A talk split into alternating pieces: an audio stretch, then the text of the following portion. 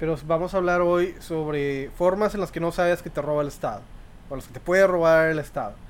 Pero en las que yo me, de las que yo me sé que son pocas en relación a que sabe Cristian, por ejemplo, la más normal que, que mejor no sabes, pero has escuchado vagamente al respecto, es que la policía nada más viene porque hiciste algún, algo que tal vez está indebido o que sospecha que hiciste, te llevan, te secuestran por unas horas y después y, piden recompensa básicamente porque te dejen ir y ahí te llegaron su moche y te dejan ir. O sea, es la idea de, bueno, fíjate que escuchamos que tal vez hiciste esto, podríamos hacer todo el proceso legal o podríamos darme dinero ahora y te dejo libre dentro de unas horas.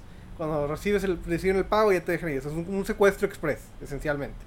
Bueno, igual para, para bienes raíces, o sea, encuentra, fíjate que tu casa tiene metros aquí que no deben de estar, o tú, tú construiste más de lo que te permitimos construir, y ahí te chingan cuando tienes que pagar el predial. Bueno, otra es en la cual, ¿cuál es interesante que, ustedes a lo mejor no pueden saber? Ah... Vamos a ver. No, hay, hay impuestos que ponen de que, que no deberías de pagar. Que, que, pagas, por ejemplo, si mal no recuerdo, el, el, el, vehicular fue un impuesto que se puso hace tiempo para pagar por las Olimpiadas. Este, y después ya se quedó. Ahí se quedó para siempre. Ahí se quedó para siempre.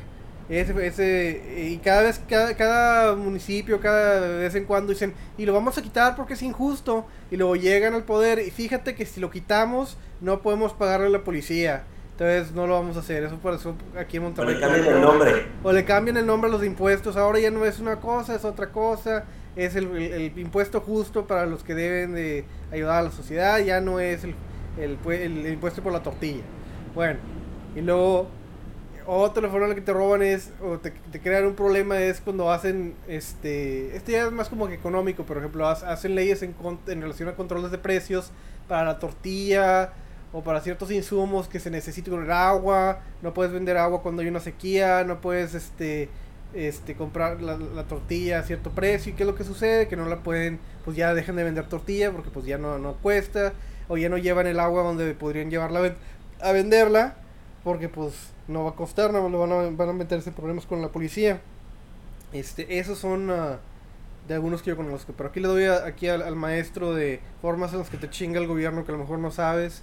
Cristian, adelante. Estás en vivo y ah. grabando.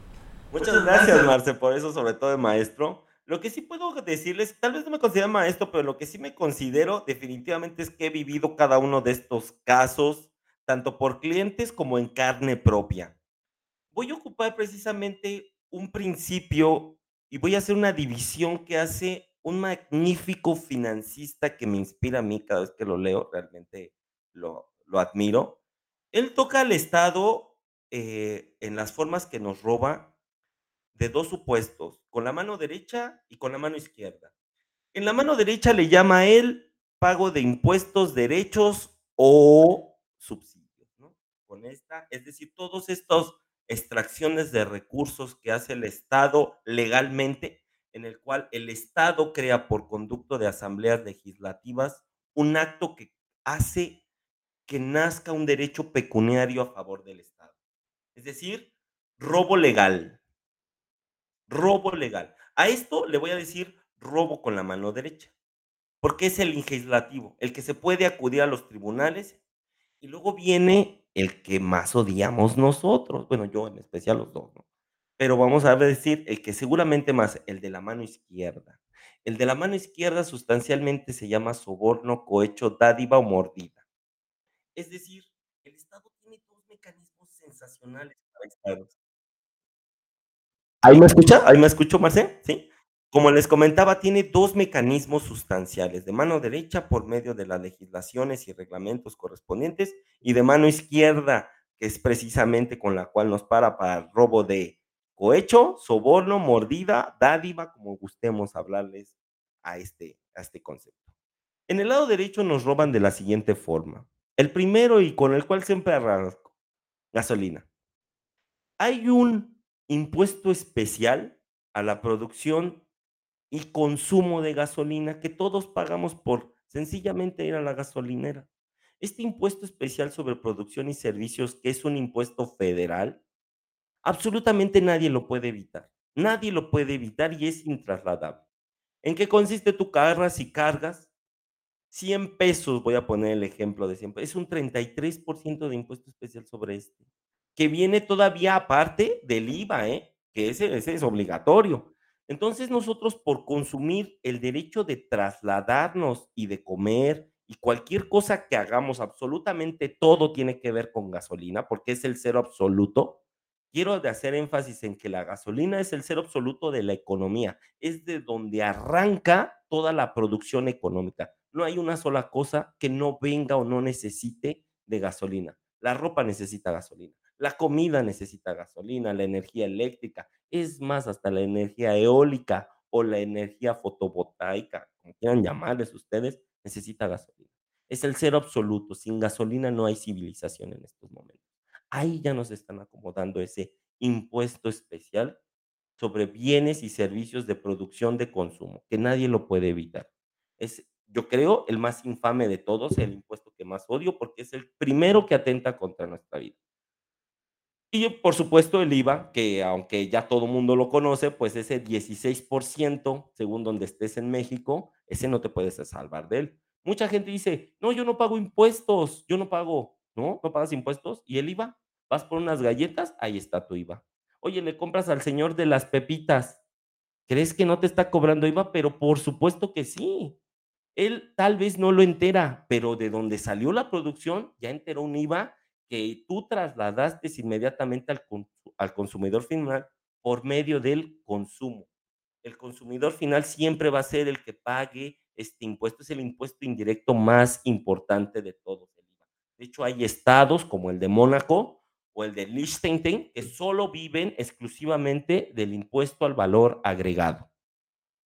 Otra forma en que desgraciadamente nos roban con la mano derecha, y esto casi muy pocos lo saben, es cuando vamos a solicitar alguna licencia, permiso especial para cualquier acto de nuestra muy regulada vida. Una licencia de conducir, ¿sabías tú que pagas IVA sobre el propio permiso que el Estado te cobra? ¿Sabías? Pues sí, muchos lo saben, pero ¿qué hacemos? De ahí viene mi famosa frase, ¿quién hace manifestaciones contra los impuestos? Nadie, porque a todos nos gusta pagar impuestos porque nos gusta ver los mil millonarios a nuestros políticos. Estos son los ejemplos de la mano derecha que son los tres sustanciales. Puedo sacar muchos más. Por ejemplo, cuando tú vas y compras tu propia casa a meses sin intereses, hay un impuesto especial que es precisamente el que te cobra el banco por cada operación que tú realizas en abono a tu mensualidad. Sí, la hipoteca que tú le pagas al banco tiene una prestación remuneratoria indirecta que te carga el propio banco, tanto en el seguro que tiene de vida como en el seguro de la mensualidad que tú tienes. Y muchos dicen, es que es bien poquito el punto 6%, cárgase, cárgate ese punto 6% durante 20 años o 30 de tu hipoteca. Es que son solo 100 pesitos o 200 pesitos sobre 4 mil pesos que pago. Por eso, son 20 años, son 30 años. Dime si no te duele eso. ¿Y qué crees? No viene desmenuzado en el estado de cuenta. ¿Cómo sabemos de ese? Ah, pues te tienes que checar en el diario oficial de la federación la publicación de la miscelánea para establecer las constancias. ¿Y cuánta gente lo deduce? Nadie, Marce, nadie deduce ese impuesto. Esos son cuatro ejemplos de derecha que ya, de robo de derecha, es decir, legislativo, que nos hacen. Por supuesto, los de la izquierda, vamos a empezar por el más común, el de tránsito. ¿Quién no ha vivido una mordidita de tránsito, Marce? No hay una sola persona que no haya recibido una mordidita de tránsito. Y lo curioso es que todas estas robos traen su propia tabla. Todos los de tránsito ya tienen su más menos de cuánto va a costar la infracción que tú vas a negociar. Obviamente están las baratitas, como un semáforo. O no te pusiste el cinturón. Bueno, ¿qué te parecen dependiendo la zona, porque por supuesto ustedes pagan más que nosotros, porque hasta eso en la izquierda están subsidiadas las mordidas en México. Nuestras mordidas son mucho más leves que las mordidas que ustedes dan en el norte, como todo. Las mordidas que ustedes dan en el norte tranquilamente pueden alcanzar hasta dos mil pesos por un semáforo, por una de esta, por la, el cinturón de la seguridad, por no traer las luces prendidas $2000 pesos. Ah, pero en la Ciudad de México no.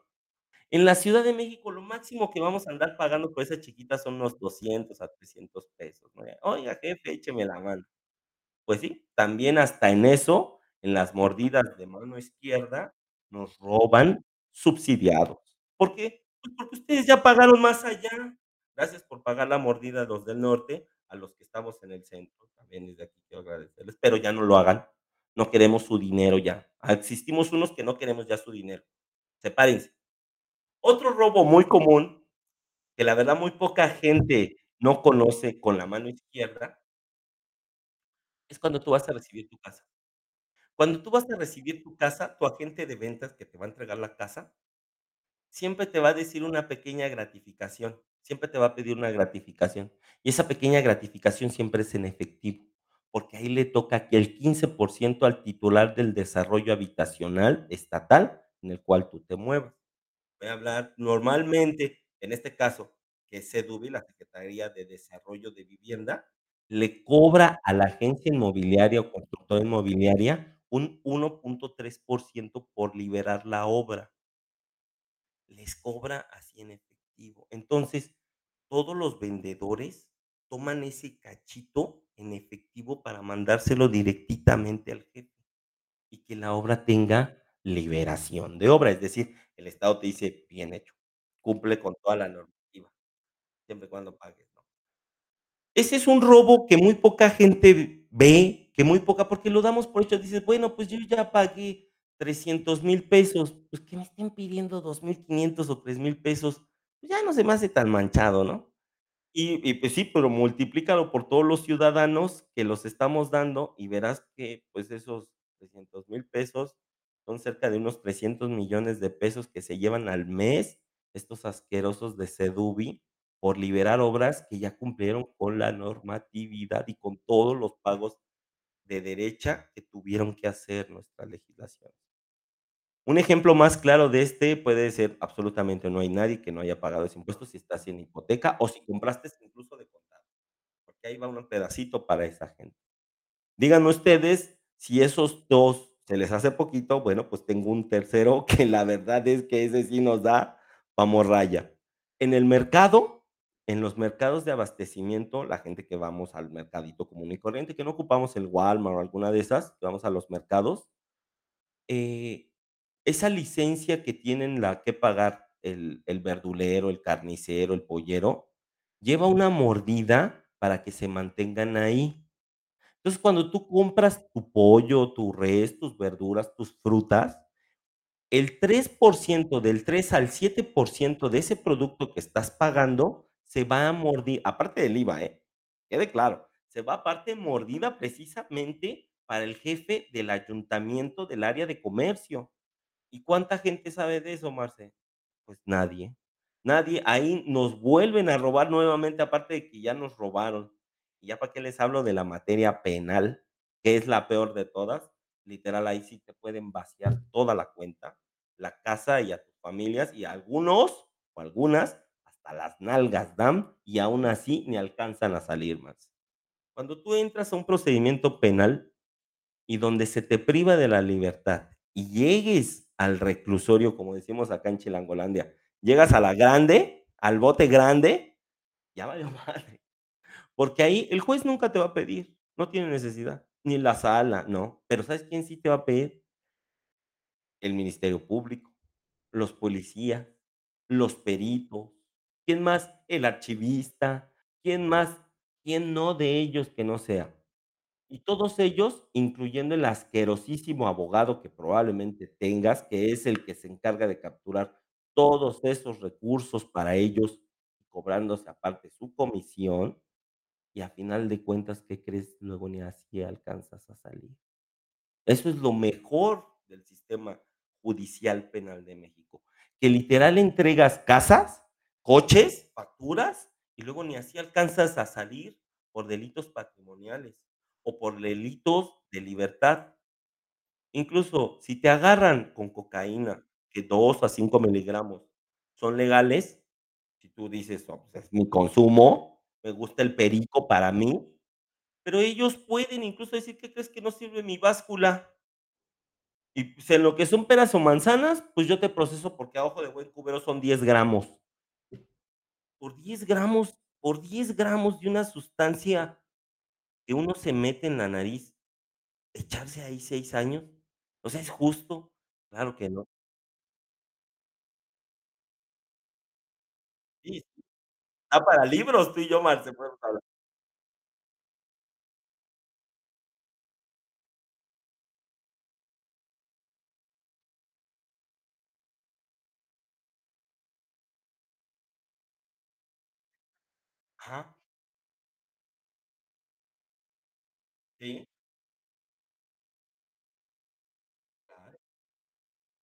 En el limbo jurídico. Legalmente tienes acción contra eso, pero tienes que aventarte un juicio contra ese pedazo del juicio, y dinero sobre más dinero. Dios mío, o sea, la misma burocracia los protege, Marce.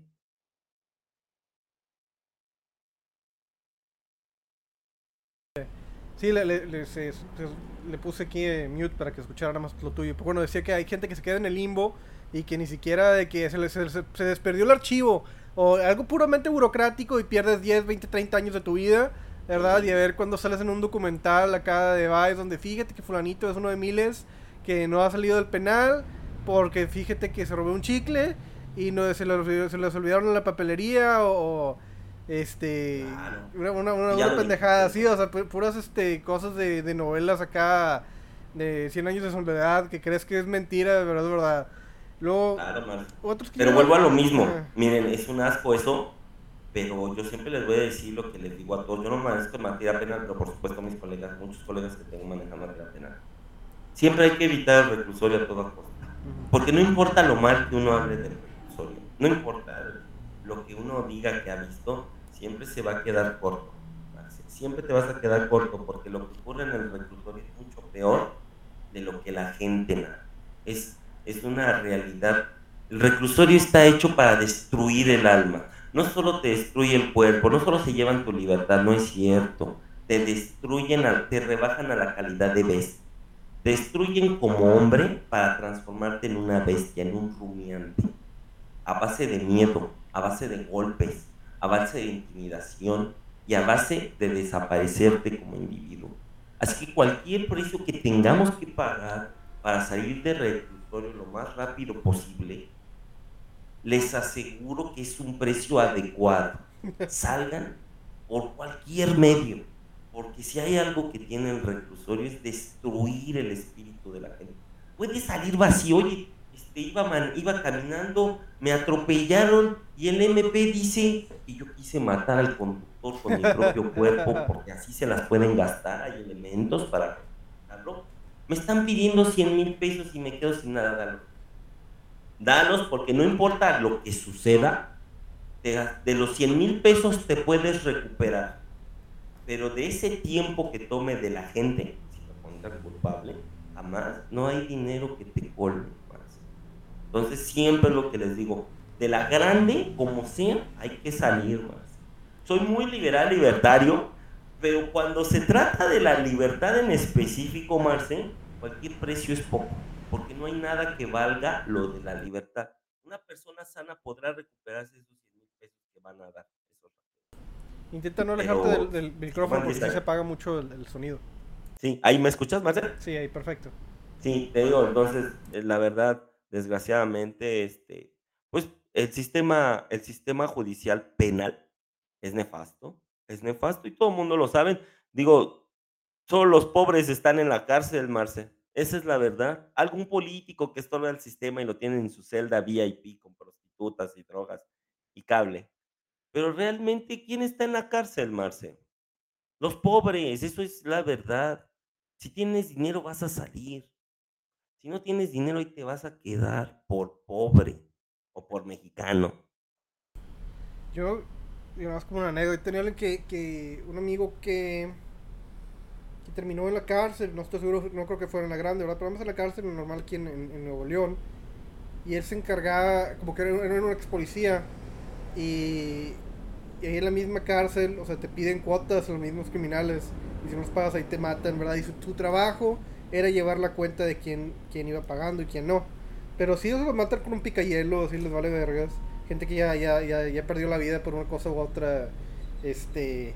Le vale madre la vida y, y ellos son los que hacen la, el asesinato ahí dentro del mismo predio. Y de hecho, no hace mucho que, o sea, había unas este, huelgas en las mismas cárceles porque no les daban de comida y se veía como así asesinaban gente en, el patio, ¿verdad? Y los ahí mismo los patios del mismo del mismo reclusorio ahí entierran a los muertos, ¿verdad? O sea, es, es, una, es, una, es una locura. O sea, veías como, cómo se, se mataban ahí mientras estaba la, la, revuelta en la misma cárcel. O sea, no pueden tener control de la misma cárcel del Estado y esperan que les demos la confianza de que nos cuiden a nosotros. Es un pinche desmadre. Um, yo voy a hablar un poquito más sobre impuestos. Digo, de lo que me incumbe a mí, ¿verdad? Pero que es, por ejemplo, en relación a bienes raíces. O sea, tienes, pagas impuestos para comprar, para vender, para poder sacar permisos. Este. Para construir. Sí, o sea, tú quieres vender una casa, bueno, checa que, que se hayan pagado todos los impuestos y este en relación a luz, en relación a este en relación a impuestos, en relación a al, al predio, al predial, agua. al agua, checa al gas, checa después de que ya se, se pagaron todos los impuestos. Bueno, ahora lo vas a vender, bueno, dame un porcentaje. Y ahora que estés al en tus pensiones alimenticias, ¿eh? Esa es la nueva. Bueno, y luego, ok, ya la vas a vender, ok, te voy a quitar dinero por venderla. Y luego nada más, este, la vas a, la vas a, es, es una hipoteca, está hipotecada y las gastas del banco, bueno, tienes que darle un, un soborno a los policías para que vayan a sacar a la gente que está dentro. Y lo tienes que darle un soborno al, al, perito para que vaya y haga su trabajo en, a la hora a la que es. Y después tienes que pagarle, y es uno de los que más me fastidia, es tienes que pagar el transporte de las cosas de la gente que se metió a la casa que ahora es tuya. O sea, una, esencialmente alguien que tomó posesión de tu propiedad, tienes que pagarle el servicio de que sacar sus cosas. A la verga, o sea, y, y, llevárselas a otra parte, no de que sacarlas a la calle. Creo que en Ciudad de México puede ser eso, pero en Monterrey tienes que llevárselas a donde ellos te digan, o sea. Sí, así es. y si no, paga dos meses una bodega para meter sus cosas. Si es que no puedes llevárselas a su casita. Hijo de su pinche madre. Sí, así es, exactamente, más. O sea, el premio por ser un incumplidor es bueno, el, el, acreedor te va a llevar tus cosas cómodamente en mudanza hacia donde tú quieras. Ese es tu premio. Eso me encanta porque, o sea, o sea, ¿cómo es posible que el premio por estar eh, incumpliendo tus obligaciones sea que te nace un derecho? el derecho de tus cosas sean bien transportadas. O sea, un incumplimiento genera derecho. La lógica es que un incumplimiento genera más obligaciones, pero no, en México un incumplimiento te crea un derecho. El derecho de que alguien gaste a tu nombre para que te pongan en un lugar segurito, sin que se mojen y protegido tus cosas. Dime si no es lógico. En libre mercado jamás veríamos eso, Marce. Tú incumples, para afuera. Oye, ¿les estás estorbando a los vecinos patrulla? Patrulla para que tú gastes en tu abogado y te represente para que acredites que no estás afectando la vialidad pública. Pero no, en México, ah, incumples. Tienes derecho a que alguien te pague. Tienes derecho. Me encanta esta sociedad. La sociedad de los derechos. Nadie tiene obligaciones. Todos estamos buscando a tener derechos más. Más, siempre derecho. Derecho a Derecho al agua también, o sea... Derecho al agua, Dios mío, Marce. Tiene que darte pues. el agua, a la verga, como, sí, este... Tiene que dar, y luego... Es un pinche desmadre en relación a... Este... Yo voy a decir, de cierta manera es un impuesto, pero por ejemplo... Diremos como un punto de aparte, esto creo que no entra en el tema de, de impuestos que no conoces, pero uno de los problemas más grandes es la zonificación en general. tienes que pagar para cambiar la zonificación o darle un moche a alguien, es todo un desmadre. Y, eso, y eso causa que, hay, pues, que existan menos áreas comerciales y que, la gente tenga que... es, todo un jenga así de, de, de, problemas en los cuales... Digo, para hacerlo rápido, para terminar más esa acción, ¿verdad? Pero uno de los problemas principales del país es la zonificación. ¿Por qué? Porque para empezar, crea problemas de, económicos problemas y problemas de contaminación. De contaminación porque las áreas industriales o de, negocios las ponen lejos de las áreas de, habitacionales ah. y después este, y que incrementan el precio artificialmente lo que cuestan las casas cuando muy bien podrían Ah, tener bien, casas, bien, casas baratas. Y si pudieras trabajar en el mismo edificio, o sea, que el edificio fuera comercial y habitacional, pues ahí en el mismo edificio puedes, puedes hacer ambas cosas. Pero no, artificialmente el Estado crea una, una- una- un área donde pues, sí puede hacer algo, puede hacer comercio y otra en la que no. O si quieres una pastelería en tu propia casa, estás violando la ley. O tener tu propia oficina mayor de ciertos metros cuadrados, también estás violando la ley. Tienes que ir a moverte de un área de oficina. Pero mira, finalmente tienes razón en eso. Mira, como decía Murray Rothbard, no hay una sola normatividad ni legislación que sirva. Son solo pretextos para que terminamos sobornando a nuestros funcionarios. En esencia, la normatividad, yo como abogado, yo, yo como abogado he conocido alrededor de 200 legislaciones y estoy lejos de alcanzar las casi 5.000 legislaciones que tenemos entre estatales y municipales y federales. Fíjate, yo vivo de eso y yo vivo solo 200, 200 más, 200. Y soy un profesional del ramo. ¿Qué oportunidad tiene el ciudadano moderno de poder cumplir tanta normatividad? La normatividad solo funciona exclusivamente para que nos paren la mano con la mano izquierda o con la derecha o con ambas. Para eso sirve la normatividad. No hay una sola legislación en todo México que sirva, Marce, para regular adecuadamente la conducta del humano. La conducta del humano no se puede regular. No conozco a una persona que vaya a cometer un homicidio con el código penal en la mano. No conozco a un constructor que diga voy a desechar aquí con el código ambiental. No conozco a un papá que por no tener trabajo se vaya a ir al tambo con el código civil familiar. No sirve la normatividad, no sirve más. Solo sirve para que nos paren la mano. Pues eso es para lo único que sirve. No sirve para, no hay una sola norma que sirva para algo. Ok, pero voy a, voy a cortar este pedazo para que este tema sea sobre, sobre, ¿cómo se dice? Impuestos en general o formas en las que el gobierno te quita dinero. Muchas gracias por escucharnos, señores. Eh, esta es la parte 2 de Cristian. Vamos a hacer una tercera parte.